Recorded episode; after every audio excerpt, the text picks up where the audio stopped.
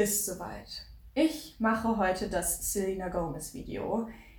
Ich habe äh, sehr lange überlegt, was ich für ein Video über Selena Gomez mache, weil es so, so viel bei ihr zu erzählen gibt. Es gibt unglaublich viele Geschichten und Berichte und Skandale rund um sie. Viele, die nie bestätigt wurden, viele, die bestätigt sind. Ich weiß, dass Selena Gomez auch so ein Mensch ist, der mehrere interessiert, weil sie einer dieser Stars ist, mit denen wir aufgewachsen sind. Und dadurch, dass ich ja aber bei Star Therapie nicht wirklich viel über Gerüchte sprechen will, sondern eher über Sachen, die wir wirklich lesen oder sehen können und dann eben daraus unsere Schlüsse ziehen und lernen, wollte ich eher nicht darüber sprechen, was so über Selena Gomez gemutmaßt wird. Jetzt ist es aber so, dass in 2021 zwei Vogue-Interviews mit ihr rausgekommen sind. Erstmal Good for Her. Und bei diesen Vogue-Interviews dachte ich mir, immer wenn ich damit fertig war, mit dem Lesen, denn Fun Fact, ich liebe es, Interviews zu lesen, oh, irgendwie war dieses Interview relativ belastend. Und das ist eine Sache, über die ich heute mit euch sprechen will. Nämlich, wie Selena Gomez ein typisches Beispiel von einer Person ist, die sich nicht von den Meinungen anderer lösen kann. Und das ist ein Problem, was wir, glaube ich, alle mal hatten oder immer noch haben, ohne dass wir das bemerken. Wir alle geben, auch wenn wir es probieren, unglaublich viel darauf, was andere über uns sagen oder was wir selber über uns sagen. Das Problem der Überidentifizierung. Da möchte ich heute mit euch drüber sprechen. Es wird ein bisschen mehr in die Richtung Persönlichkeitsentwicklung gehen und auch ein bisschen über die Sachen, die ich so gelernt habe in dem Bereich. Deswegen freue ich mich sehr auf die Folge. Lasst uns mal über Selena Gomez im Allgemeinen sprechen. Ich hatte schon immer eine bestimmte Sache, die mich an Selena ein bisschen gestört hat und ich wusste nie, was es war. Und vor allem seit ihrem Album Revival, wo ja man so sagen kann, ab da hat sie sich wirklich erst als Künstlerin etabliert, weil da hat sie angefangen, selber Lieder zu schreiben, selber ein bisschen kreative Kontrolle zu übernehmen über das, was sie repräsentiert. Da habe ich irgendwann gemerkt, okay, ich glaube, Selena Gomez ist jemand, die versucht, sehr, sehr stark ein bestimmtes Bild zu erfüllen. Und ich glaube, was mich halt immer so ein bisschen genervt hat, als ich viel jünger war, also noch zu Disney-Zeiten, war, dass ich das immer ein bisschen unauthentisch fand, dass Selena Gomez dieses perfekte süße Mädchen war. Ich sage nicht, dass es wirklich unauthentisch war. Auch im Nachhinein, wenn ich mir jetzt die Sachen angucke, glaube ich wirklich, dass sie so war. Und jetzt, wo ich immer mehr Interviews auch sehe von Selena, und ich meine, es sind Jahre vergangen, sie ist mittlerweile fast 30 Jahre alt, habe ich immer noch das Gefühl, dass jemand ist, die will ein ganz bestimmtes Bild darstellen. Und vielleicht ist sie dieses Bild auch, aber wie gesagt, ich kann mich auch heutzutage nicht mit dem jetzigen Bild identifizieren. Und was ist dieses jetzige Bild, das sie darstellt? Immer wenn man sich Berichte über sie durchliest oder wenn Interviewer, das ist ja ganz typisch bei Vogue-Interviews, dass bevor man eben erzählt, worüber man so redet, die Interviewer immer erst beschreiben, okay, was haben die Stars an, wo genau sitzen die, wie ist der Vibe. Und bei solchen Beschreibungen liest man immer wieder, dass Selina jemand ist, der sehr melancholisch ist. Außerdem zerbrechlich wirkt, in sich gekehrt und ruhig. Und bei dem Vogue-Interview war das sogar so, dass die Interviewerin dann geschrieben hat in ihrem Bericht oder in dem Artikel, als ich sie so gesehen habe, wollte ich sie einfach umarmen und sie schützen vor allem Bösen. Und als ich das gelesen habe, fand ich das ein wenig seltsam. Denn Selena Gomez ist ja kein Kinderstar mehr. Sie ist ja nicht 13 und man will sie schützen. Oder bei Billie Eilish würde ich das auch verstehen. Aber Selena Gomez ist fast 30 Jahre alt.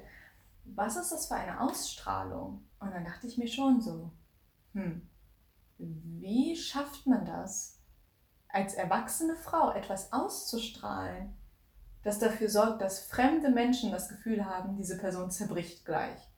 Selena Gomez hat einiges durchgemacht, vor allem gesundheitstechnisch. Dadurch, dass sie Lupus hatte, hatte sie eine sehr, sehr krasse Operation und sie hat auch öfter darüber gesprochen, dass durch diese Operation sehr viele Sachen bei ihrer Mental Health schlechter geworden sind, weil das einfach typische Nebenwirkungen sind von dieser Operation, wie zum Beispiel Depression. Sie hat dann auch neulich in einem Livestream erzählt mit Miley Cyrus. Also ich muss sagen, mein Kindheitsherz hatte sich sehr gefreut, als ich gesehen habe, dass Miley und Selena mittlerweile Freunde sind. Aber da hat sie auch erzählt, dass sie mittlerweile als bipolar diagnostiziert wurde.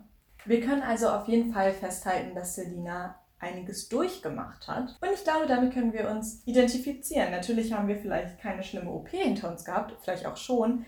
Aber insgesamt hat ja jeder von uns so seine Päckchen zu tragen. Wir alle haben Sachen durchgemacht, die zum Teil sehr, sehr schlimm sind. Und die Frage ist dann immer so ein bisschen, was macht das mit uns? Ich will nicht sagen, dass man 100% selber entscheiden kann, wie man mit Sachen umgeht, weil ich glaube, dass das ignorant ist, wenn ich jetzt für andere Menschen spreche.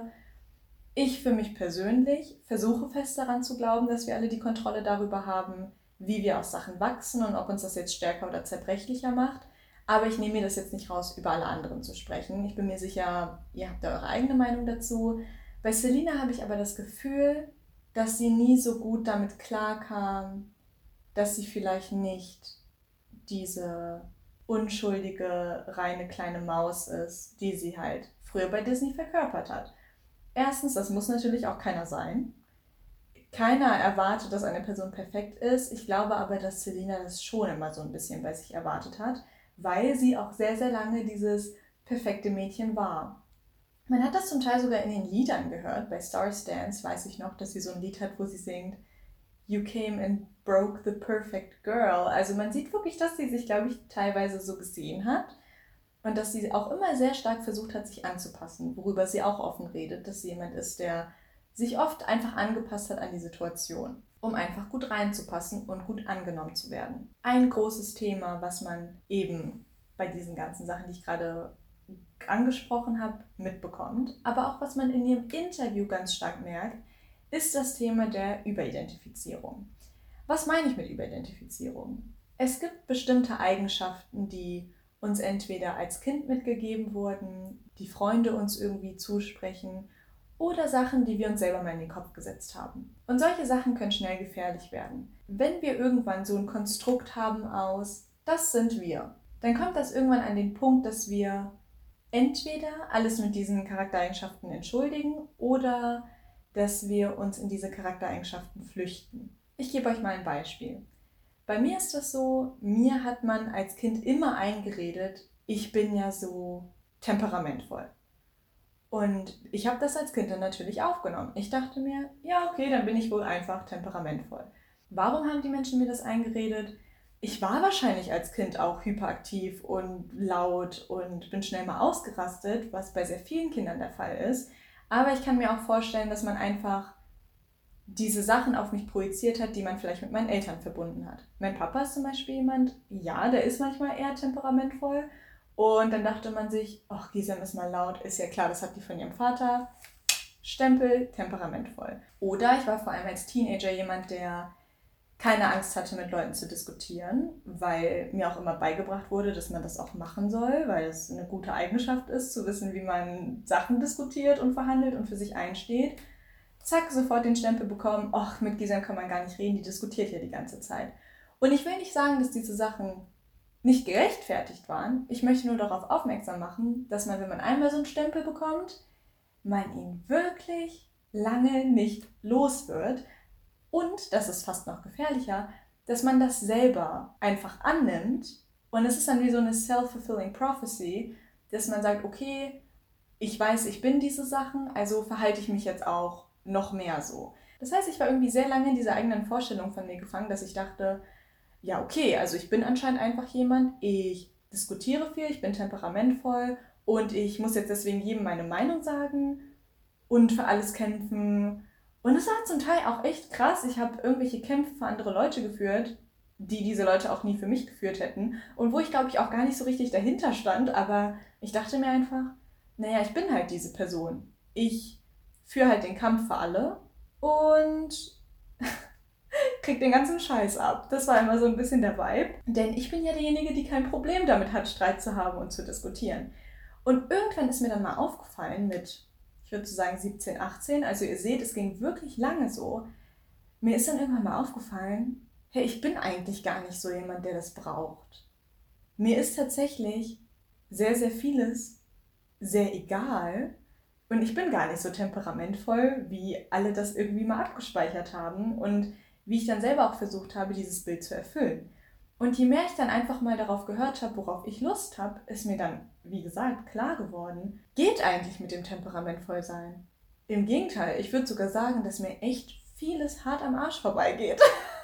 Als ich dann aufgehört habe, diese ganzen Adjektive um mich herum zu beachten, habe ich so viele Erkenntnisse gehabt, weil nein, eigentlich bin ich gar nicht so der Mensch, der Stress braucht. Eigentlich bin ich null eifersüchtig. Ich habe überhaupt kein Interesse, mich mit Leuten anzulegen, weil es mir sehr oft einfach hart egal ist. Und auch wenn andere Leute Streit mit irgendwem haben, ich habe eigentlich überhaupt kein Interesse, mich irgendwo einzumischen, weil ich habe genug zu tun und I got enough to deal with. Ich habe eigentlich gar keine Zeit für den ganzen Stress. Und es hat wirklich lange gedauert, glaube ich, bis das dann irgendwann bei meinem Umfeld angekommen ist. Und irgendwann hatte ich dann auch das Gespräch mit Mama und Mama meinte dann auch, du bist so ruhig geworden und du hast dich so krass weiterentwickelt. Und ich dachte mir so, hm, geht. Ich glaube, eigentlich hatte ich das schon immer so in mir, aber irgendwie habe ich und ganz viele andere haben mir einfach eingeredet, dass ich diese eine bestimmte Person bin. Und das muss jetzt nicht nur sowas sein wie Temperament, es kann auch das komplette Gegenteil sein. Zum Beispiel kann es sein, dass ihr euch irgendwann mal eingeredet habt, dass ihr super sensibel seid. Das hört man ja auch voll schnell mal von Eltern so, ach, du bist ja so sensibel, einfach weil du als Kind vielleicht viel weinst, was total normal ist. Oder wenn dich einfach mal was verletzt, weil es kann ja wirklich auch sein, dass du scheiß Freunde hattest, dass die dir einreden, ach, du bist aber auch einfach sensibel. Und wenn wir diese Sachen dann einfach annehmen, dann verhalten wir uns auch im Laufe unseres Lebens genau so, nämlich man redet sich ein, bei jeder kleinen Sache, ach, ich bin vielleicht auch einfach sensibel. Und dann sehen wir vielleicht gar nicht, dass die Umstände anders sind. Sowas wie, nein, du bist nicht sensibel, vielleicht hast du einfach ein toxisches Umfeld. Oder, und in diese Richtung will ich eigentlich auch mehr gehen mit dem Podcast, nee, du bist nicht einfach sensibel, sondern vielleicht gibt es einfach einen bestimmten Bereich, an dem du mal arbeiten musst. Und das ist die Gefahr von Überidentifizierung. Denn ja, okay, bei mir habe ich jetzt erfahren, okay, ich glaube, ich bin gar nicht so temperamentvoll, wie alle sagen, und ich habe es einfach von alleine aufgelöst, weil es nicht gestimmt hat. Aber es hätte ja wirklich auch sein können, dass ich ein Aggressionsproblem habe. Und indem man sich einfach einredet, oh, ich bin einfach temperamentvoll, verneint man selber die Verantwortung, an sich zu arbeiten. Und nehmen wir jetzt wieder das Beispiel sensibel. Es kann halt auch wirklich einfach sein, dass du vielleicht ein Problem hast. Dass du bei bestimmten Sachen überemotional bist oder dass du einen bestimmten Trigger hast, den du von früher nie verarbeitet hast. Und indem du oder deine Freunde einfach sagen, ach, du bist aber einfach so ein Mensch, sorgt es dafür, dass du gar nicht die Arbeit machst, um es vielleicht zu ändern. Und das könnt ihr auf alle möglichen Charaktereigenschaften anwenden. Zum Beispiel stur ist auch so ein richtig typisches Ding. Alter, ich krieg wirklich das Kotzen, wenn Leute sagen, ich bin einfach stur. Bro, was ist das für eine Aussage? Wieder, hier kann es entweder sein, dass dir das einfach irgendwie mal krass eingeredet wurde und deswegen verhältst du dich jetzt immer stur, obwohl du es gar nicht sein musst. Oder vielleicht hast du wirklich irgendwie ein Problem mit deinem Ego und weil du dir jetzt die Entschuldigung suchst, ich bin einfach stur, hast du gar kein Interesse daran zu arbeiten. Und das ist das Problem mit Überidentifizierung. Wir nehmen uns irgendwelche Adjektive und machen die uns zu eigen. Dieses Problem wird so ein bisschen verstärkt durch diese ganzen Charaktertests, die es gibt. Und ich bin ehrlich, ich bin selber so ein richtiges Opfer, was das angeht. Ich glaube, ich mache jede Woche den 16 Personalities Test. Ich habe neulich so einen neuen Creativity Test gefunden von Adobe, habe ich gleich an alle weitergeleitet, weil ich es schon echt mega cool finde. Und alle Leute, die das hören und mich kennen, wissen, dass ich die größte Astrology-Ho bin auf dieser ganzen Welt. Also just tell me when you were born und ich sag dir, wer du bist, so nach dem Motto. Und man muss halt echt aufpassen, weil ich probiere sehr stark, diese ganzen Sachen mit Humor zu nehmen, aber natürlich tragen diese Sachen dazu bei, dass man sich überidentifiziert, weil man liest die Sachen und man denkt sich, ja, genau das bin ich. Aber das ist, glaube ich, gar nicht so gut, wenn man so ein ganz klares Bild hat von diese Adjektive bin ich und diese nicht. Weil dann flüchtet man sich immer in diese Sachen und natürlich helfen diese Tests und Beschreibungen dabei, sich vielleicht zu einem Grad besser zu verstehen. Aber es sorgt eben auch dafür, dass wir ein ganz bestimmtes Bild von uns haben, ein Bild von sich haben, führt zu Ego. Denn wenn irgendjemand dieses Bild angreift oder Sachen sagt, die eben diesem Bild gegenüberstehen oder verletzen, dann reagieren wir total empfindlich. Es gibt diesen Satz über Identifizierungsgift und ich glaube, das ist mein neuer Vibe. Denn Ich würde wirklich jedem empfehlen, sich ein bisschen zu lösen von diesem krassen Bild, was man von sich selber hat. Nur weil du denkst, du bist stur, heißt es nicht, dass das stimmt. Nur weil du denkst, du bist einfach überempfindlich und du nimmst es einfach so persönlich, wenn Leute irgendwie vielleicht mal die Laune an dir rauslassen, denn du bist einfach jemand, der so sensibel ist. Bullshit, das muss doch überhaupt nicht stimmen. Vielleicht hast du dir das einfach jetzt zehn Jahre eingeredet und fühlst dich wohl damit, aber vielleicht stimmt das ja gar nicht. Beziehungsweise vielleicht kann man das ja auch mal ändern. Und das ist so ein bisschen die Entwicklung, die ich persönlich durchgemacht habe, weil früher war das für mich immer so sehr erstrebenswert, ein sehr klares Bild von sich zu haben. Denn wenn man ein klares Bild von sich hat, dann kennt man auch seine Grenzen, dann weiß man die Sachen, die man tut und die man eben nicht tut.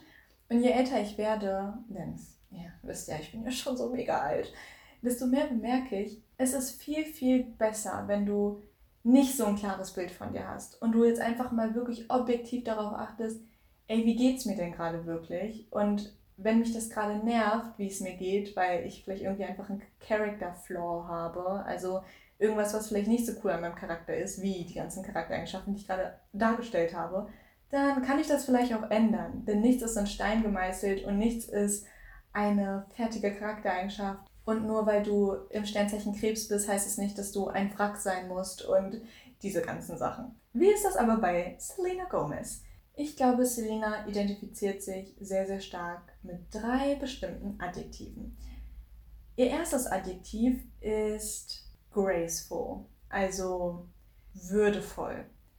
Sie hat das auch in ihrer Instagram-Bio, through grace, by grace through faith, redet ganz, ganz oft darüber, wie wichtig ihr das ist, ihre Würde zu behalten. Hat auch schon öfter mal Reden zu dem Thema gehalten, dass sie nicht irgendwelche nackten Körper auf Instagram sehen will, sondern sie will das Herz von Menschen sehen. Und sie stellt sich immer ein bisschen dar als Mutter Teresa. Und versteht mich nicht falsch, eigentlich ist es ja voll schön, dieses Mindset, dass man versucht, ein guter Mensch zu sein. Und ich muss auch sagen, Selena Gomez hat schon echt richtig geile Projekte gemacht, über die ich auch gleich sprechen werde. Aber ich glaube, dadurch, dass sie sich so stark als würdevoll und königlich und classy identifiziert, sorgt es dafür, dass sie sich selber richtig scheiße fühlt, wenn sie einfach ein paar mentale Narben hat. Und diese mentale Narben sind nun mal normal. Aber ich glaube, dass sie unverhältnismäßig darunter leidet, dass sie zum Beispiel ein paar Partyphasen hatte, die sie immer wieder dementiert in den Medien. Also sie sagt immer wieder, ja, ich wünschte, ich hätte diese ganzen Sachen nicht gemacht. Das Musikvideo zu Hands to Myself, wo ich so sexy bin, bereue ich. Also sie distanziert sich halt mega krass davon. Und natürlich unschöne Situationen, wie zum Beispiel, dass sie von Justin für Haley abserviert wurde oder ersetzt wurde, whatever, ist natürlich eine Sache, die nicht so gut reinpasst, ihrer Meinung nach, in dieses königliche Bild, das sie von sich selbst hat. Und deswegen hat sie auf jeden Fall versucht, diese Narrative irgendwie neu zu gestalten und zu sagen, ja, ich bin so dankbar, dass das passiert ist. Und sie versucht irgendwie alles immer im Öffentlichen nochmal so ein bisschen zu rechtfertigen, um dieses ganz bestimmte Bild zu bewahren. Und ich glaube nicht, dass sie das Bild für uns bewahren will, sondern ich glaube wirklich, dass sie dieses Bild einfach von sich selbst hat, weil ihr ich denke mal, in den Disney-Tagen immer richtig krass eingeredet wurde, you're the perfect girl. Denn sie war halt dieses perfekte Disney-Mädchen. Die ganze Zeit. Und durch äußere Umstände, das muss man ja wirklich dazu sagen, also sowas wie eine scheiß Beziehung oder die Gesundheit ist ja was, dafür kann halt keiner was. Und ich glaube, das sind Sachen, die ihr halt dahingehend echt wehgetan haben. Nicht nur, weil die Sachen objektiv einfach scheiße sind, sondern weil sie nicht mehr in dieses Bild gepasst haben von, ich bin die perfekte, würdevolle junge Frau. Und da reden wir auch wieder über das Thema Kontrolle versus Gelassenheit, was ich ja in einem Podcast angesprochen habe. Hört auf jeden Fall nochmal rein, weil da spreche ich eben darüber, dass man sich nicht irgendwie so eine Fassade mit Regeln etc. aufbauen sollte. Denn Tatsache ist, es bringt dir eh nichts. Das Leben wird dir immer irgendwas an den Kopf schmeißen, weshalb es überhaupt nichts bringt, sich an irgendwelche Sachen zu klammern, wie zum Beispiel Routinen oder Regeln, irgendeine äußere Stabilität, die Selina dann zum Beispiel hier in dem Fall durch irgendeine Persönlichkeitsfassade aufgebaut hat. Denn das Leben wirft dir dann Sachen an den Kopf, wo du bemerkst, oh scheiße, ich bin vielleicht gar nicht so perfekt oder keine Ahnung, was sie sich da einredet. Das ist also das Erste, wo ich glaube, okay, ich glaube, Selina überidentifiziert sich ein bisschen krass. Und das Zweite, was bei ihr irgendwie mega die Charaktereigenschaft ist, die sie irgendwie in jedem Interview spiegeln möchte, ist, boah, ich weiß irgendwie gar nicht so richtig, wie ich das beschreiben soll, ohne dass es hart klingt, aber traurig. Oder vielleicht ist es eher so in Richtung melancholisch. Ich habe halt das Gefühl, dass sie wirklich in jedem Interview immer darauf geht, wie schade sie irgendwie ihr Leben findet ihre Musik wird von niemandem gewertschätzt und sie findet einfach alles sehr traurig, was in der Welt passiert ist. Also es geht in ihren Interviews immer sehr viel eher um die negative Seite von ihrem Leben und ihren Projekten. Und sie hat wirklich tolle Projekte in dem Bereich gemacht. Zum Beispiel Live Undocumented heißt, glaube ich, ihr Film, den sie mit Netflix produziert hat, wo sie eben viele US-Amerikaner begleitet, die illegal in den USA sind, weil, keine Ahnung, Mittel fehlen oder sie offiziell nicht rein dürfen, aber in ihrem Heimatland sind die Umstände so schlimm, dass sie trotzdem in die USA wollten. Und Selina hat da eben selber eine Geschichte, weil ihre Großeltern auch damals illegal in die USA eingereist sind. Ein tolles Projekt. Und ich frage mich halt immer, ob ihr diese Projekte so gut tun, weil sie mit jedem Interview einfach trauriger wirkt und darüber redet, wie schrecklich eigentlich die Welt ist. Und ich würde mir denken, hm, solltest du nicht irgendwie mehr empowering sein und mit mehr Hoffnung über deine Projekte sprechen und über dein Leben, weil Selina ist einfach privileged as fuck. Darüber reden wir auch noch gleich. Und da habe ich irgendwie schon das Gefühl, okay, ich glaube, Selina fühlt sich auch so ein bisschen wohl in der Rolle von sie hat einfach diesen zerbrechlichen Look und sie muss geschützt werden und sie will irgendwie von jedem umarmt werden. Und daher kommt das, glaube ich, auch sehr stark, dass alle Interviewer das immer so beschreiben. Ey, ich fühle mich gerade irgendwie voll schlecht. Ich meine das gerade gar nicht böse. Natürlich verstehe ich das, wenn es Leuten einfach nicht gut geht. Versteht mich jetzt bitte nicht falsch. Aber ich glaube jetzt unabhängig davon, ob sie wirklich etwas hat, wogegen sie Medikamente nimmt, wo sie ja eigentlich sagt, sie nimmt Medikamente und sie sagt auch regelmäßig, ihr geht es gesundheitstechnisch jetzt besser.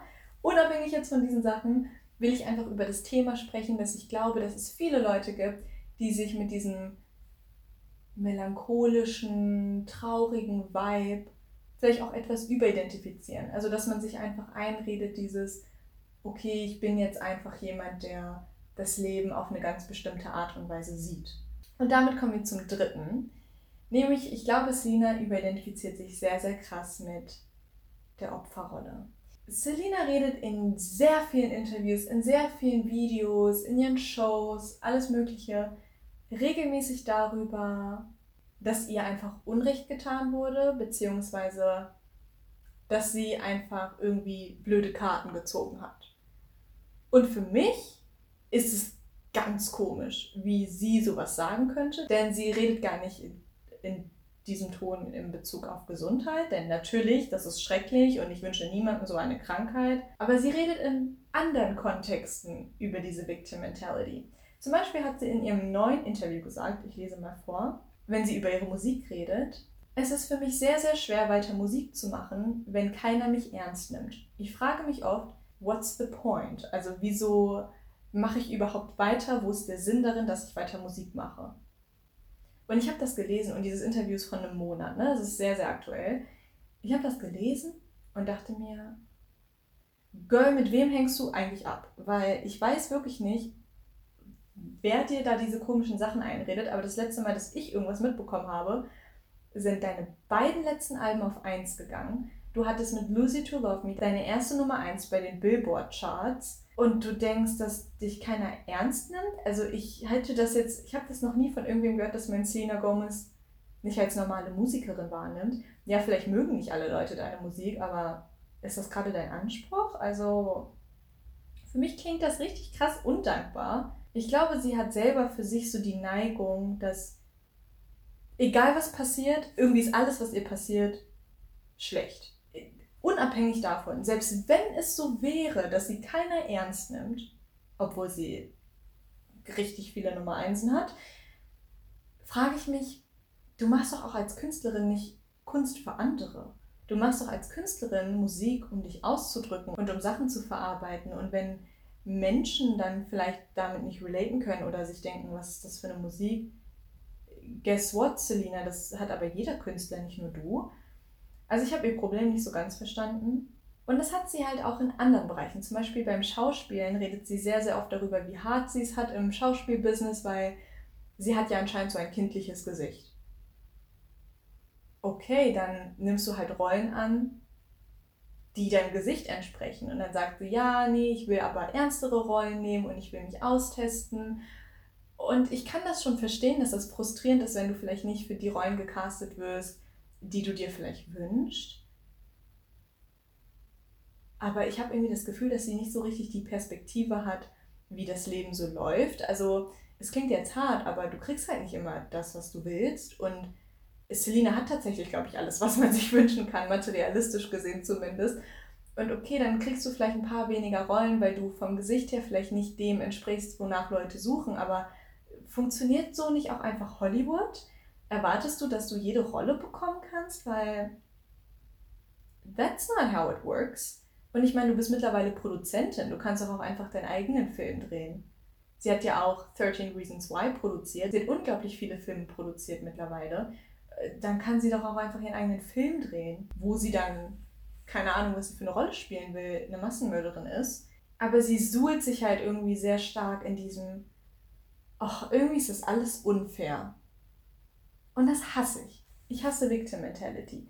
Tatsächlich hat sie selber mal über das Thema Victim Mentality gesprochen, also über diese Mentalität, dass man immer das Opfer ist von allem.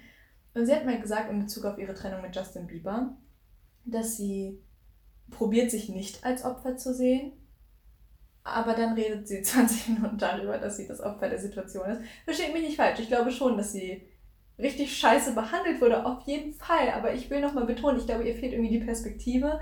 Ich bin nicht der Mensch, der sagt, das Leben ist kein Ponyhof, aber naja, es ist nun mal jetzt halt auch ein paar Jahre her so. Also ja, es ist scheiße, uns passiert allen scheiße und es tut mir wirklich leid für jeden, aber irgendwann muss dann, glaube ich, auch der Punkt kommen, vor allem wenn du dann auch hier schon so ein bisschen Lebenserfahrung hast, dass du denkst, okay, reicht jetzt auch?